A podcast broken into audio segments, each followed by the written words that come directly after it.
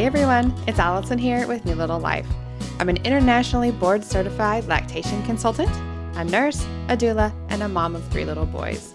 Here on the New Little Life podcast, we'll talk with real moms about their breastfeeding experience, the good parts and the bad, and share real and practical advice about breastfeeding. Connect with and learn from other moms and professionals to help you meet your breastfeeding goals. Well, it has been a minute since we published a new podcast episode. Man, I'm excited to be back though. We, me and my little family, moved from Europe back to America. So that has taken up quite a lot of time. I've also launched a signature program in the meantime called Pumping for Working Moms. So that's actually where we're headed with the podcast for season two, which is really exciting. But we do have a few more episodes of season one that you really need to hear because these interviews were great. Um, I recorded them, oh gosh, last summer. So it's been a while, but these are still really relevant. So some of the the little kiddos in these next few episodes will be a little bit older now than they were at the time of recording, but I really really need you guys to hear these especially from our guest today, who is Dr. Trill. She actually has a PhD in cellular molecular biology. Uh, she has two daughters, both of which she has struggled with food allergies. So she has not only taken her personal experience with food allergies in breastfeeding her babies, this is what she does for a living. It is so cool. She's doing some really amazing things and is continuing to do amazing things. Um, I highly encourage you to follow her there. All of her links are down in the show notes. As you can imagine, this made breastfeeding really difficult for Trill, and she really opens up and shares some details with you. The emotions that came along with that, um, some really valuable moments during her breastfeeding journey. I always love it when guests get open and honest, and this one was a great interview. She even um, talked a little bit about some of her personal struggles with addiction with the with how hard it was to manage a baby with food allergies with restrictive diets it was very difficult for her. So you'll really love this. Um, we did run into a little bit of audio quality issues with this interview. I was able to get Trill's voice nice and clear for you, um, but I do apologize for my audio. But I thought it was more important that you could really hear and understand Trill. So this isn't the norm on the podcast. We usually have nice, beautiful, uh, crisp audio, but I just wanted to throw that out there today. So, okay, I am going to let you jump into this with Trill because I absolutely love this interview and you need, need, need this information. So, here we go. Good morning to you, Trill. I'm really happy to have you here today. This is going to be a really interesting conversation. I can already tell. I've been following you on Instagram a little bit. You've got a nice little community over there. Yeah, thank you, Allison. It is an honor to get to talk to you today. And I really do. I have the most amazing group of parents who are looking for answers for their babies. Yeah, aren't we all? I feel like we're all looking for the problem that we have. How do I find answers? So I love it when I meet people like you that have some answers. we can dive in. So cool. All right. Let's start out with you telling us just a little bit about yourself, you know, who you are, your family, start at the beginning. Yeah, for sure. So um, I am a cellular molecular biologist. I have a, a PhD, and I have two little girls. Um, they are currently five and two. A amazing husband who is incredibly supportive, and I'm the founder and CEO of Free to Feed. It's basically the the gist of everything. yeah. Okay. Cool. All right, so let's just dive into your breastfeeding story then and start at the beginning. So let's start with your first daughter. Did you know you wanted to breastfeed? Yeah, so when my husband and I decided to start our family, I was in my last year of grad school, which is not what I would recommend. Um, it was a hard time no. to start a family.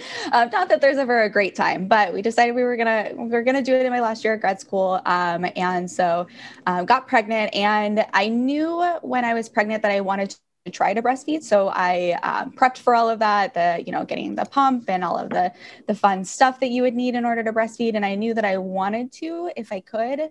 Um, as a molecular biologist, um, I was fascinated by human milk as a substance, essentially, like um, on the on the nerdy side of things. And yeah, so. I just knew that that that was what I wanted to do if I could. So when my daughter was born, my oldest daughter's name is June. So when June was born, um, we had a rocky start. We um, had really bad latch issues, and I had cracked nipples and um, lots of lots of pain. Um, I remember my I remember like getting like a warm washcloth and like putting it on myself before like my husband would bring her to me. He would change her for me and then he'd bring her to me and I'm just like mentally preparing for um just it just didn't go really well in the beginning. And in hindsight, I really wish I had reached out to support and IBL IBCLCs and all of that. But in the thick of things, I didn't I honestly just didn't know any better. And so we um started to get the hang of it, right? Like slowly, like things got better and we started getting better at it together. Um, and about the time that I felt like I was finally like taking the training wheels off and um, getting the hang of things, she um, just started crying all of the time. She she screamed constantly, and I tried to nurse her more. I thought, you know, maybe something's wrong with me. Um, maybe I'm not producing enough. Um, but there was definitely milk coming out. I was leaking everywhere at that point. Um, and so I was like, I, I, can't imagine that it's that I'm not feeding her enough. And um, so we took her in, and I said, you know, she she's she cries all of the time. She's inconsolable. How old was she at this point? Do you remember? So she was probably about two weeks old at this point. And so took her in, said, you know, if she's not asleep, she's she's screaming bloody murder. And the doctors just said, like, yep, she's colic. Um, and good luck with that. And told like maybe consider removing cow's milk protein from my diet. And that was the first time that I had ever heard anything about the fact that proteins that I was consuming could end up in my breast milk. And I had no idea that that was even in the realm of possibilities. So I did. Um, it was kind of a, a random comment, but I, I latched onto it and I was like, okay, I'm going to remove cow's milk protein from my diet. And I did pretty strictly. And um, fast forward to her being three weeks old, and uh, we woke up to find her completely covered in a rash with several bloody diapers, one right after mm-hmm. another, right after another. And she'd been screaming this whole time. And um, so now I'm terrified. I yeah. have this tiny human who is screaming and who is now bleeding. Um, and she's totally covered in eczema. And I was just totally shocked. So I took her back in and said, okay, like now there's definitely something wrong. Please help me. And i was told like yeah um, probably probably a protein um, intolerance you know, consider removing soy as well and, and sent back home again. And i was like that's that's it? N- nothing else? No. Okay. So i went home and and adjusted my diet and she continued to spiral. Um, eventually she, like all that came out of her was blood and all that oh. she did was scream and eventually we were i remember having her like on the kitchen table on like a changing table that didn't have a pad on it because like just literally blood would just come out of her constantly and she had this awful little rash and so I was trying to give her air and I just remember like that moment and um finally saying like nope i can't anymore. Um, i had taken her in that day to see a specialist to see a gastroenterologist um, and i think that woman mostly took pity on my eye bags and yeah. um, she admitted us to the hospital where we were um, and in that moment i was like okay finally like someone is paying attention we're going to get somewhere here. And we got admitted in. And I remember, you know, it was time to feed her. Um, and so we got into the hospital room and I got out a boob and, and fed her. And um, a nurse walked in and was like, oh my gosh, what are you doing? You can't feed her. Your breast milk's poison. What? And I was just, and that was kind of the the next phase of this this um, piece, which was to be told that um, my baby needed to go on a 24 hour starvation diet where we couldn't feed her anything. Um, and we, we did that. Um, and because of that, like for the 24 hours that she wasn't allowed to be given anything, um, I still needed to pump. And I couldn't pump in her room because it literally upset her. Like, like I physically upset her, yeah. Um, which yeah, I would too. Like if you told me that I couldn't eat for 24 hours and like dangled a steak right next to my face, like I wouldn't like that either. So um, I remember pumping in the stairwell of the hospital. They didn't have like a another spot. Um, and so I just like pumping in the stairwell of the hospital, bawling hysterically, uh, making yeah. like bottles and bottles of like what I had been told was poison. Um, and just just hysterical. Um, and after 24 hours, they said um, they gave her Elecare, which is a hypoallergenic formula, and they said that that was my only option. That um, she has some sort of severe protein intolerance, sensitivity, allergy of some sort. And we can't tell you what exactly. It's one of those things. And we can't tell you what the reaction is to. We don't know what she's reacting to. Um, so you, your only option is to go on this hypoallergenic formula. And I really wanted to breastfeed. Like I like I said, I finally took the training wheels off. I finally felt like I had gotten the hang of things. And then like the kind of the other shoe dropped, which was that the formula that they said that we had to go on was uh, $50 a can um, and only lasts a few days. And I was a grad student and I just like create straightforward couldn't afford that. And we didn't qualify for any kind of assistance with my insurance. And so um, it became a necessity of like, okay, well, how I'm going to feed, how will I feed my baby? Um, I can't go get another job. That's not allowed in the program. Um, I definitely like would have. And so then I started asking the question of like, okay, instead of a hypoallergenic formula that is $50 a can and smells like sweaty gym socks, um, is, is there an option? Could I continue to breastfeed. I really want to. And the answer was a hesitant, I mean, yeah, you could if you wanted, um, but it'll be awful because we can't tell you what she's allergic to. So just remove all of the allergens from your diet. And then we were sent home. Um, and then I had this like really massive fork in the road of am I yeah. am I going to do this thing or am I not going to do this thing? And in the moment I was told that I would have to stay on formula for two weeks while my breast milk cleared um, of all of these foods that I was removing from my diet, which we can dive into that more yeah, yeah. in a little bit. Um, so I was told, you know, you have to give Elecare for two weeks. So I did that. I, I did what I was told. I um, cut top eight plus um, corn and oats and a few other fun things. Um, and I slowly progressed back into breastfeeding. And we were incredibly lucky that after two weeks of Elecare, she went back to breastfeeding. Um, and we breastfed successfully for a year. And I was on that very restrictive diet for an entire year. Which so, I, what were you even eating? oh man, I can you, can you um, list the top eight allergens? Do you know them off the top of your head? Oh yeah, yeah. I can list the top eight, and I can list the the actual top twelve infant allergens, which are two so actual different things. Tell us everything you cut out, because I'm not sure our listeners will know how extreme this is. What you're talking about, and then tell me actually what the heck you ate. Yeah, yeah. So I will want to caveat first to say that I do not recommend this for people. Um, Thank you for saying do, that. Especially to do for an extended period of time. Do not do not make the mistakes that I did. Um, so I was just told like cut out all allergens that was my directions. And so um, they said top eight plus some additional ones. So top eight um, in the United States is cow's milk, soy, wheat, egg, peanuts, tree nuts, shellfish, and fish. And so those are those are the eight.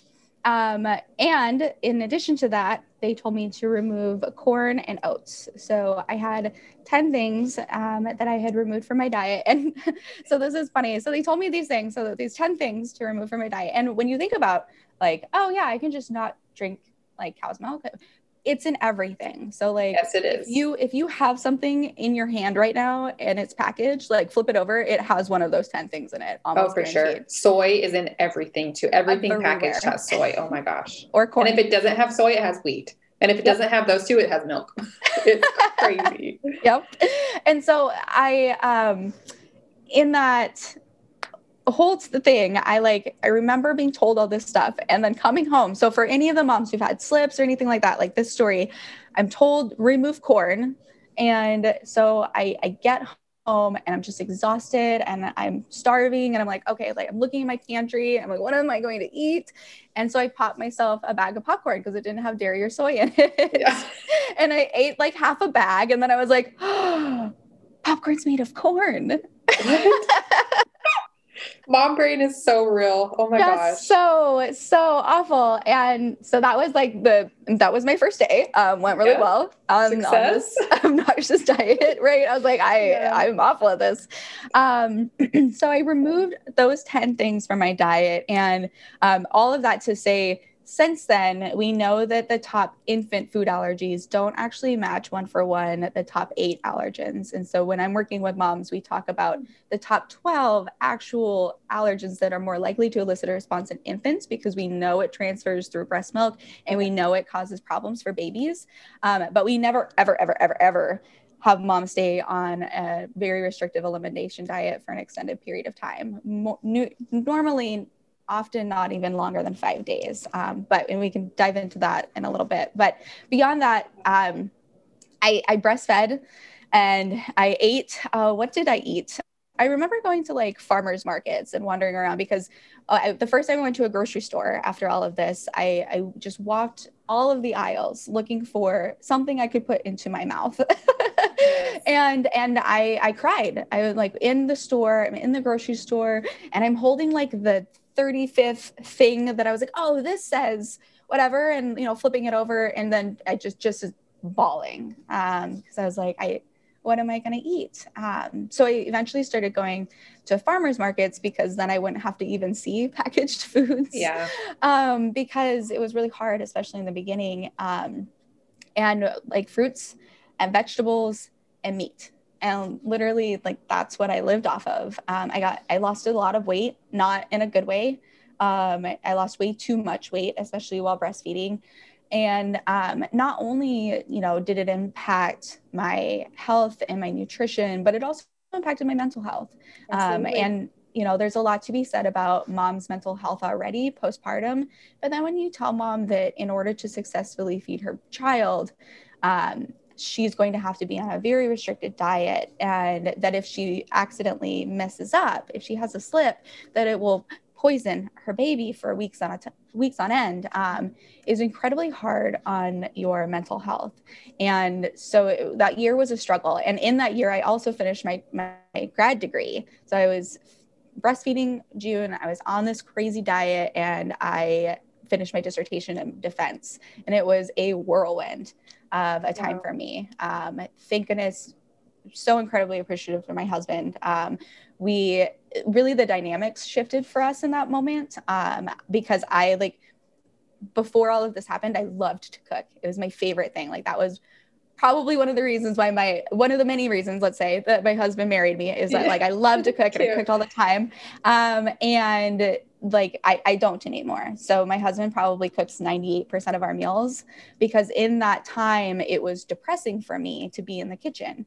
And i tried making like oh i'm gonna make this crazy fun thing. And i remember like destroying our waffle maker once. And i was just like like trying to make some kind of yeah, yeah. allergen free craziness. Um, and i just demolished this piece of equipment. And um, i was like i'm done. I don't ever want to be in this room ever again. I don't want to cook anymore.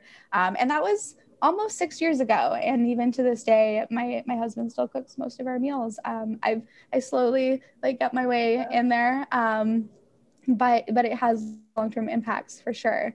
Um, so that all to say um, we breastfed for a year and um, I'm, I'm incredibly proud of the fact that i made it to a year. Um, we slowly introduced those allergens back to June's diet. Um, and once when she was old enough and I felt comfortable enough that my anxiety was down enough, I could start yeah. that. And as we got a pass for her, meaning that she could eat a food um, consistently without having a reaction, we would cross it off the list and I would add it to my diet. And then we slowly got things back in for me. Um, so we weaned around the year point, which was my goal. Um, and then when my second daughter was born, and she had the same exact problem, I I couldn't imagine doing it again. I just couldn't fathom going through all of this all over again all by myself. Um, and, and having my husband is one thing, but um, and he's stupendous, but without having like a community around me to do it. And so I started Free to Feed, quite honestly, to to find that community. Um, I was like, there's got to be other women out there who have gone through what I've gone through and I can't do it again by myself. So I started finding, digging into the research at that point. I popped my head out of the sand and was like, okay, well, what does the actual science say? I'm out of grad school now and I have like 30 seconds to look this up. Like, let's, let's see what, what was the actual research show. And then I was super shocked because the research didn't support this thought process that proteins are just going to exist in your breast milk for weeks on end. Um, the research didn't support that if you have a slip up, it's going to make your breast milk poison um, for, for an extended period of time. And um, so I started translating that research into digestible content for parents on the website. I made a website and a, like a little blog, and it was just kind of like this fun little thing I was uh, working on and, and getting building a community around. And in the same time, I was breastfeeding my second. Her name is Rose. Uh, so breastfeeding Rose, and knew that she had some sort of reactions as well. Cut foods from my diet as well. Um, this time for a shorter period of time, and did it in a more healthy way. Um, and in the midst of that, in all of the irony in the world, I was working for a dairy processing facility. I have a funny background. so oh, um, I was making millions of pounds of the like food that I could not consume myself. Wow. Literally, I had moments where like we would have to taste quality test like some of the products if like something happened and I would have to put it in my mouth and, and spit it back out because my daughter was reactive to cow's milk protein. And so um, but I was also like the quality manager. So you have to put it in your mouth and try it. Wow. Um, yeah. So life was funny. And in the midst of that, I was um, teaching the lab techs, I was running the lab, and um, I was teaching the lab techs how to test for cross contamination of cow's milk. And so essentially, what happens in food manufacturing is um, if they make, let's say, soy milk and then they make cow's milk on that same equipment, they have to prove to auditors and to the FDA that they didn't accidentally cross contact those foods. Okay. And there are simple testing mechanisms they can use to simply a little test strip, for example, that they could use to say, look, this cow's milk protein, this cow's milk does not have soy protein from this equipment. We didn't cross contact it. And I was sitting there like, I wonder what would happen if I snuck into a closet and squirted some breast milk on this thing. Right? Did you do it? Please tell me you did. Yeah. Oh heck yeah, I did it. okay, great. And then I and then I had other people do it. so um, I started talking to these companies that make these um, test strips to say like, hey, it's kind of weird that we do this for cows. Why don't we do this for women? And no one had a good answer for me. Um, so that was two plus years ago. Um, it's a little more complicated than that. yeah, um, sure but we are making leaps and bounds. Um, and so I'm working in the Rockefeller University today. Um, making a test strip that will allow moms to test their breast milk for the presence of allergens at home. Um, my second daughter, Rose, uh, weaned at a year, um, right around a year. I wanted to breastfeed Rose longer. Um, partially because I was really enjoying our breastfeeding journey, partially because I was quite honestly using my own breast milk um, as a scientific, oh, sure. yeah. like my own lab rat. Um, so it's, it's really it was convenient for me. Um, but I, in the midst of all of this, I'm also in the military. Um, so I've been in the Army National Guard for um, going on 16 years now. And I've, I'm an Operation Iraqi Freedom veteran. And that right when my um, youngest turned one, I had to go away for military duty for two weeks. And during that time, I pumped like a crazy person because I really wanted to come back and continue our breastfeeding journey. But she had weaned while I was gone. And so when I got back, she was like, nah, I'm I'm good. I don't even what even is that thing? Um, get it away from me. So that was really hard for me. Um, but in the midst of that, um, all very good experience um, with Rose and very grateful um, that Rose had the same problem that June did so that I could have the opportunity to step back and say, you know, what's going on and, and why why isn't there something to support women through this process? Wow, what an incredible story. I have like a million questions. But I how you made it a year in grad school and a baby like that and eating basically nothing. I my word. I cannot even imagine what that was like for you. It was a it was a long long year. And you know i will say that other you know not only the the um, physical health the mental health um, my husband's being so incredibly supportive but i also um, unfortunately in that time st- ended up leaning towards um, alcohol as something that i would lean on to as a coping mechanism. Yeah. Um, and so to be just be like super transparent about it, it was incredibly difficult. And I leaned heavily on um, you know wine mostly yeah that's i feel like that's not uncommon for moms to kind of use that as a coping mechanism it's not the greatest obviously but super and, realistic unfortunately and so um, luckily for me i was able to find a wine that i could have that um, was vegan and obnoxious and right so we probably spent a you know a, a, like a few mortgage payments um, on on wine um, all to say that um, to the point that today um, I have been sober for a little over 18 months because it actually became an issue for me. Congratulations um, to you. So, that's amazing. So just just wanted to like when we talk so much about like oh that's so incredible like there's always the other side of things that like I want to also bring to light. Absolutely. I because that is an amazing accomplishment, but I just I cannot even imagine the the difficult things that you had to endure that year too. Um, I'd like to ask you a question. It's a little bit vulnerable, so you don't have to answer if you don't want. But did you ever feel any kind of like resentment toward your baby for the diet that you were kind of forced on? That's like a terrible thing to say, but I think a lot of moms end up feeling that way. I'm curious your thoughts there. A hundred percent. Um, so all of the and i you know i think that goes back to a lot of the coping mechanism right and and leaning on um, a, an, a very unhealthy coping mechanism to get through it um, in that moment so there were lots of times where um, the the resentment would bubble up right where i was like if i have to see another carrot stick i swear to god yeah i'm gonna lose it totally um or you know not being able to go eat out not being able to like be a human I felt like not being yes. able to be who I was as a person. Um, I traveled a lot for the military and for um, different events. And so, literally, like, had to pack all of my food and like freezer pack it and co- carry a cooler with me everywhere I went because, especially with my oldest, I had this conception that if I ate something wrong, my breast milk would be contaminated for weeks on end. So like everywhere I go went, I, I, had to bring all my food with me. And if I forgot or if I ran out, I often would run out, um, just like not thinking that I'd be out as long as I was or something like that. It was very difficult to just find something quickly to eat. And so I was I would find myself hungry and then I would find myself seething, just angry at yeah. the the entire situation. Um, in in hindsight, um, it's it's interesting because um, to have so much resentment about a thing that like you chose, right? Because it's a choice that I made. I chose to continue to breastfeed. Sure. Um, but in those moments, you don't feel the choice right? You don't feel like, oh yeah, I, I, chose this and I'm happy with this choice I made.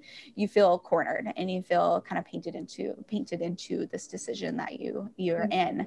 Um, so yes, hundred percent. There were times of resentment. There were times of, of bliss. There were times of, of agony um, and and everything in between. Um, yeah.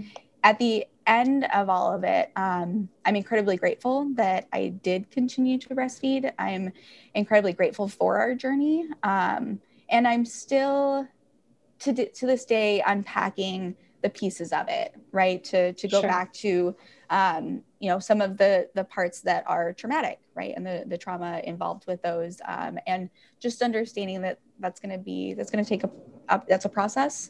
Um, but I think the most valuable part about it is that I have an understanding of that resentment and that um, all of those feelings more than anyone else could um, that hasn't been through this. So when I'm talking to fellow women and uh, moms and parents who are in this situation, like I have empathy like most people would not be able to. Um, when when a mom tells me like I, I'm so sorry, I I broke down. I had a Reese's peanut butter cup. Like girl, I'm here for you, and I understand, and it's gonna be okay. Um, and you know, whereas in other mediums she would get shamed. Um, like, sure. but I get it. You've been there, and yeah, that's a valuable thing to bring to the table. So you mentioned a couple times that if you eat something, I, I think this is a really common um, myth, I hope, you know, that when you eat something, it's like four to six weeks until that little protein gets out of your milk. Because I know a lot of moms, end up in a maybe not a severe situation as you at the beginning, but they've got a fussy baby, and the pediatrician says this is probably colic, or you can try eliminating some foods from your diet, and they're sent home. And sometimes it's an allergy thing, sometimes it's not, but moms are like, well, I love my baby and I'm going to do anything to help them. So they start, you know, doing elimination and then realize it's hard and then they accidentally eat. So It's like this crazy cycle can can you just start there and help me unpack all of that stuff? Yeah, absolutely. So so it is a crazy cycle. There's there's many cycles, crazy yeah. perpetuating cycles in the midst of all of this, um, and a lot of it has to do with stress. Um, so what's interesting is that the the actual scientific data so the actual research if we dig into the research and look at the molecular biology that's been done to say when you put a food into your mouth how does it get to your breast in what form does it get to your breast and then how long is it there and what's super interesting is that when i dug into all of that research and you know yes it's not nearly as robust as it could be but we're working on that yeah, yeah. Um, but when i dug on into all of that research none of it supported that your breast milk would be quote unquote contaminated with a food that you ate for weeks on end. None of it, zero of it. And so when I dug in and I was like, what? I, and me, I did this for a whole year before I dug into this research, and I was so shocked. I was like, "Oh my gosh, what is happening?" It like, like yeah. I can't believe my eyes right now. And um, well, that's such a common thing. Like, why is that even being said? And so that, that that's the second question right? Yeah. so when i dug into the research and i and i looked at like okay if we actually look at protein analysis and how long it's in breast milk it shows that it peaks an hour to three hours after ingestion and then steadily decreases from there very quickly. Commonly a serving of a protein is gone within 24 hours. And by gone i mean below a threshold that would elicit any response in any human. And so with that then and you know obviously that's massive shock to me yes and me because this. that's not what i've heard among the lactation and pediatric community for years and years and years Yep. And so then I started asking, like, okay, why exactly where your brain went, which was why are we sharing this then? And there's a few pieces. And I've talked to many, many, many people in the lactation space and the uh, pedi- pediatric space to say, like, I don't understand why the research shows this and even the recommendations say this, which is to say that if mom has effectively removed the right trigger, that baby should start to improve within 72 hours. That does not support a four to six week elimination and, and clearance of your breast milk. And that's what the actual pediatric literature suggests. It says 72 hours for, for mom to see some sort of improvement and, um, you know, maybe give the diet two weeks before you cut something else out to get the hang, hang of things, basically. Okay. And but none of that supports a four to six to eight or whatever craziness week um, elimination period. And so when I asked that question of like why, um, a few pieces. One, the this isn't this isn't part of the education so what's so interesting is that like this problem the um, food allergies through breast milk is not a baby problem or a mommy problem. It's a baby and mommy problem with two separate situations going on. We have a baby okay. who has some kind of sensitivity. That's the pediatrician. So food sensitivity allergist all of that. And then we have a mommy who's transferring proteins to her breast milk which is an OBGYN and there's no one who exists in the middle of this space. There's no one who's combining those two things together. And we have lactation consultants who are amazing and wonderful but they're also not molecular biologists and they don't talk a lot about th- this particular space the transfer yeah. I was going to say a lactation consultant would fit in between there but i'm recently trained and i can tell you that we did not spend a lot of time on this nor did we really dive into the research to fully understand it. So there's also a problem there so i think it's it's vastly the education. We're just not teaching it. And so then how do we get this information? It's passed down. And so when you go to shadow right you're going to shadow somebody as a lactation consultant as a pediatrician as whomever and then you're getting that information passed down from and we're playing kind of the telephone game and yeah. so i don't know at what point that expanded so widely to four to four to six or longer weeks um, and then the, the second thing that i will say is that there are some interesting research articles that are out that are quite honestly pushed by formula companies and, and funded by formula companies that are uh, very close to fear mongering, where it's, um, for example, one of the titles of an article is um, cow's milk protein found in breast milk for seven days. And that's for seven days after ingestion. And that's the title of the article. But what they don't say is that it's at such a minute amount that mom would, baby would have to consume seven gallons of breast milk in one sitting in order to get enough to elicit any response in any any human regardless as to how sensitive that they are. They fail to mention that.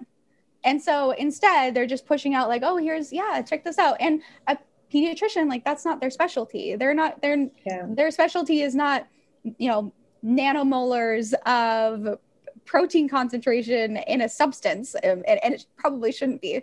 Um, that's a that's a very specific thing to be excited about. Yeah. um, and so what we see then um, is oh it's in it's in breast milk for seven days um, maybe it's in there for even longer maybe it's there forever um, but the other thing that's so interesting to me is that that conversation isn't the case when we talk about the things that transfer to breast milk, right? When we talk about medications, alcohol, flavonoids, all of those things, we have a better understanding and, and the better conversation about how long those actually exist in breast milk. And I quite honestly cannot understand why we would think that proteins would exist in a in some other form nature hide somewhere cling on to i don't know the mammary glands with all of their their might yeah. and um, so the the concepts behind all of it is so interesting that i've asked then like pediatricians what what other thing that is similar to this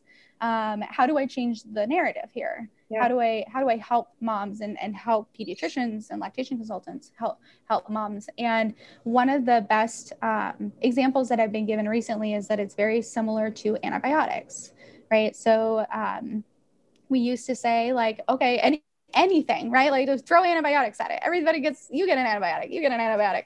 Mm-hmm. Um, and now we know that was not the best idea. Um, and so but that took time, right? It took time yeah. and pain and some suffering um, in order to get to the point where we were like, oh, you know, Wait hold on. Yeah, we can't do this for everybody. We're causing right. problems. This is an issue. Yeah. Um, and so, you know, that there's a lot more research that has to be done. And unfortunately, um, the funding is very is much less likely to go to this kind of research for women for women-based problems um, on the antibiotic side, it affects everybody. So, you know, more more research to, to pump that direction. Um, but we're working on it. So um, I currently have a grant funded study where we're actually looking at cow's protein and soy and dosing and transference to just do one large study to just kind of lay it all to rest um, and try to get it out to the masses um, in, in a study that is in a way that it would capture the attention of um, pediatricians yes. and lactation consultants and everyone else. Um, because for me to sit here and say, like, look, if you look at all the research already done, it shows this. Um, then there's always the the some kind of pushback in some way, shape, or form. Um, sure. So just a thorough study to put it all to rest. Yeah. Oh, I'm so glad you're doing that. This information needs to be out there and I love it. Perfect.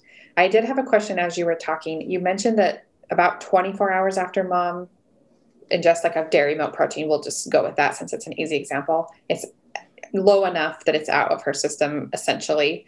Does it hang around longer in the infant? Like, does it take a baby longer to clear that from their system? Is maybe is that where that longer time came? Because I yeah, see what you're so, saying about the medication and alcohol thing. Why is it different with food? I don't know. Yeah. So the interesting thing, um, so there's definitely like two pieces, right? There's the mom's timing and then there's the baby's timing. Okay. So um, as far as the protein itself, so like if we think about the protein transferring to mom's breast milk and and knowing when it's going to peak and when it's likely to clear, um, when baby gets it. So let's say you know mom eats a cow's milk protein, breastfeeds, baby now has it in their system. It's not that it's going to stay in their system for a long time. It doesn't, again, hang out. It's not going and hiding in the big toe or anything. Um, it's so it's traveling through the system per any other molecule. Um, and then what happens though is the baby has a reaction to it. And the reaction may be mild or it may be severe. And then it's time to heal that reaction. So when babies have a reaction, depending on like the pathway that that reaction occurs, um, it may include an, an increase in IgE antibodies. So those can exist within the body. It may result in increase in histamines. So those can exist within the body. So the body's reaction to the protein that it sees that it does not like that can be found in the body for an extended period of time. Okay. that can be that can exist within the body. The protein itself the culprit is long gone. So the the thing that caused the problem is is gone. And goes to the digestive system and comes out and it's done. And and out cool. the diaper and all we're all done. Um, but the body is still could react is going to react to that protein while it's there in some shape or form somewhere mm-hmm. in the body. Sometimes it's upper gi sometimes it's skin sometimes it's lower gi so the reaction occurs and then the healing has to occur. So then that that reaction has to taper back off and the healing from whatever wound we created, be that eczema, be that a rash, be that um, literally a wound in the GI tract that causes blood or mucus, um, or a um, congestion issue where we're, we're causing severe mucus in the upper GI tract. So any reaction that occurs then it's not just going to when the when the protein comes out the back end it's that reaction just doesn't go away magically. It's just like any other wound we have. We just broke our arm. Just because we're not continuing to break our arm does not mean it's all better today. Um, so depending on how severe that reaction is and how much we spiked the immune system essentially and, yeah. and, and made the immune system react is the time that it takes for that um, healing to occur. So it's very possible that that has a lot to do with the misconception around the timing because we see, like, oh, well, my baby's still bleeding. So they must still be getting this protein. When in actuality, if your baby was still getting this protein, your baby would be bleeding more or the bleed blood okay. would not decrease in any way shape or form um, so instead what we see is like okay the reaction yep my baby is bleeding. And then we see the tapering because it's literally a cut a wound an ulcer mm-hmm. in the gi tract. And then it's got to close and then heal and then scab over and all of that fun jazz. Um, and so i think that's largely where part of the misconception comes from because mom can think like oh i accidentally had dairy on monday but i still see blood on friday which yes you very well may but it's the right it's the tapering and the healing and it should be much less on friday if you've removed the right trigger. I love that that analogy kind of that you said that it doesn't hang around like don't be stressed that now that milk's in your breast or that protein's in your breast milk for four weeks it's just the healing uh, that can take that long. Okay yeah. interesting. How often do you think that moms are taking foods out of their diet for problems that aren't actually food allergies yeah, so um, it's super, super common for us to shake a stick at mom's diet, like, because that's the easiest thing to, to shake sticks at. I think breastfeeding gets blamed for a lot of problems that are just baby problems. yep. Yep. So we, we tell mom, right, like, you should breastfeed, you should breastfeed, you got to breastfeed. Yep, and then, yep, like, yep. And then the second the baby has any kind of issues, like, oh, well, it's your breast milk, obviously. Yeah. Um, and and then tell mom to just start cutting things from their diet instead of supporting them and actually digging in. So um, the problem that I see a lot of times is that um, we're not digging into like the whole baby the, the mother baby dyad right so like what's really happening what are all the issues is are we really looking at a food allergy issue it's more often um, that we are having issues with if we're really looking at the symptoms right for example a lot of moms will come to me and say like oh i have mucus in stool if that's the only symptom and it's just a little bit of mucus, not likely a food allergy type of issue or sensitivity problem at all. Um, so it's more often that I will direct moms to like go talk to an IBCLC, go talk to a lactation consultant because the issues that you're seeing with your um, with gas and bellies and tummy trouble and even food aversions and, and feeding aversions are lactation specific. Are um, your supply or your latch or mechanics it's something to do with that more often than it is to do with a food sensitivity. And it's so much easier in the doctor's office to just tell mom yeah it's in your diet. It's your diet's fault and then shimmy them out the door um, as opposed to like you know what's really happening what's going on with the latch what's going on with mom um, so there's a lot of things that can be misconstrued um, and my my goal is always to first and foremost rule all of those things out before we start jacking with mommy's diet because that's a hard process. It's not fun to remove things from mom's diet. And, and sure. if it's not necessary, let's definitely not do it because I've lived and breathed that space. And yeah. if I would have been furious if I would have found out that at the end of the day it was because my daughter had a tongue tie. Um, so all that to say, um, it is common that that moms are told that they should remove, especially cow's milk protein, um, from their diet when when other things haven't been ruled out first. Yeah. Okay, my mind is swirling, but you got to tell us where moms can find out more information about this. So, if a mom is thinking, like, my baby might have an allergy, or I don't know, they're fussy and I don't know why, like, where can they go to find out more or just learn about food allergies and maybe hopefully rule that out and move on to the next thing? Just help us. Yeah, absolutely. So, um, you can go to free2feed.com. So we have lots and lots of content information on our website, um, also on our blog that we're posting on constantly to give moms all of the data and the information to make informed choices for the for their family, for their particular situation. So, my goal is really to empower women to empower themselves really. So to empower women to, to put themselves first to say here's the actual data behind all of this and now you can make an educated decision on what you want to do next.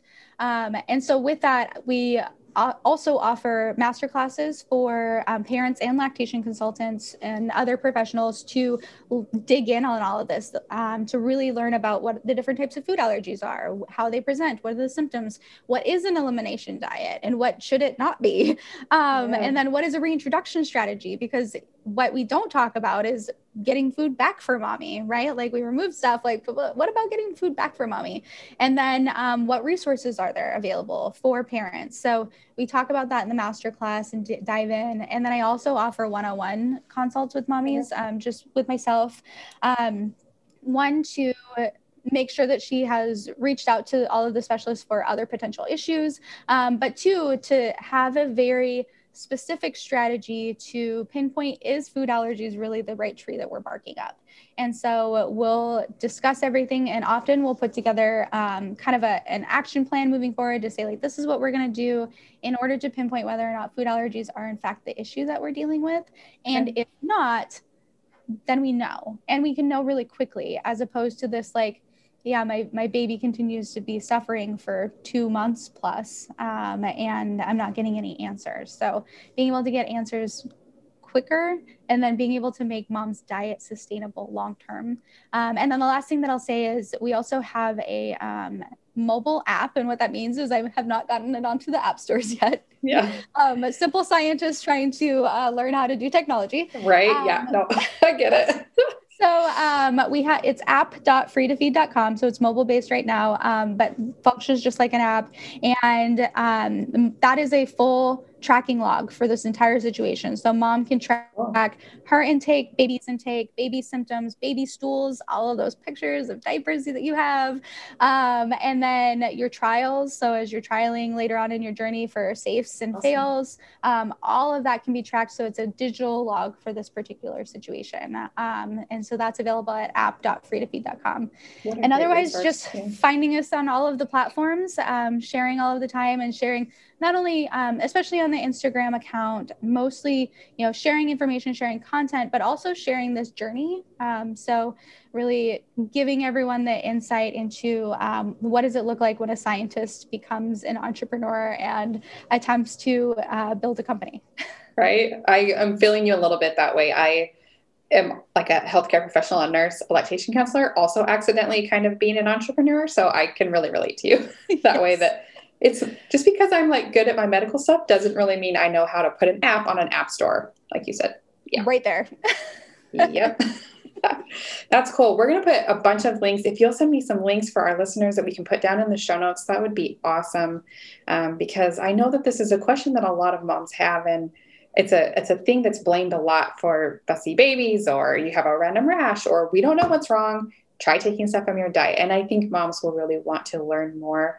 Um, I have a million more questions for you. So we might have to do a follow up on Instagram or something like that because I know my listeners probably will too. So I'll put a little um, post on Instagram when this goes live. And if anyone has questions, they can go put it over there and we can get back with with trail hair and just kind of pick your brain a little more because I know there's just so much to this realm and we can't cover it all in a one little podcast. So yeah, Thank you so much for talking today. Is there anything else you'd like to share about either your breastfeeding journey or just babies and food allergies in general? Some advice for some moms. Yeah. Um, so I want to say thank you, Allison, for for having me on and, and chatting with me. Um, I thoroughly appreciate what you're doing. I appreciate your work, and um, I absolutely adore anyone in this space who is um, helping to empower women through their journey. So, so thank you for your work. Um, I would say that, like, kind of the the last thing that I would uh, leave with the audience is uh, that you're doing an amazing job. So, I think one of the things that really gets missed a lot of times, especially in this particular space, um, especially for new moms or or moms who are at home with newborns um, is that you're doing amazing. And so someone needs to tell you that. And that is, someone is definitely going to be me, 100 billion percent. Um, and that's, that's, regardless of your current symptoms, your current situation, whatever it may be, you're doing absolutely incredible and you're perfect for your baby. So keep being amazing. And I'm proud of you, and you should be proud of you. I agree 100%. No matter what you're going through right now, I know that moms are always trying their best and doing the best that they can with the resources that they have, just like you did. Your first journey probably would have looked different if it happened right now, but you did your best with what you were given, and especially as a first time mom. And that's something to be proud of, even though it may not have gone like you had hoped. So, well said. Again, you can find all of our links down today in the show notes, and we'll see you on the next podcast. Thank you so much, Trill, for talking with us today. Thank you.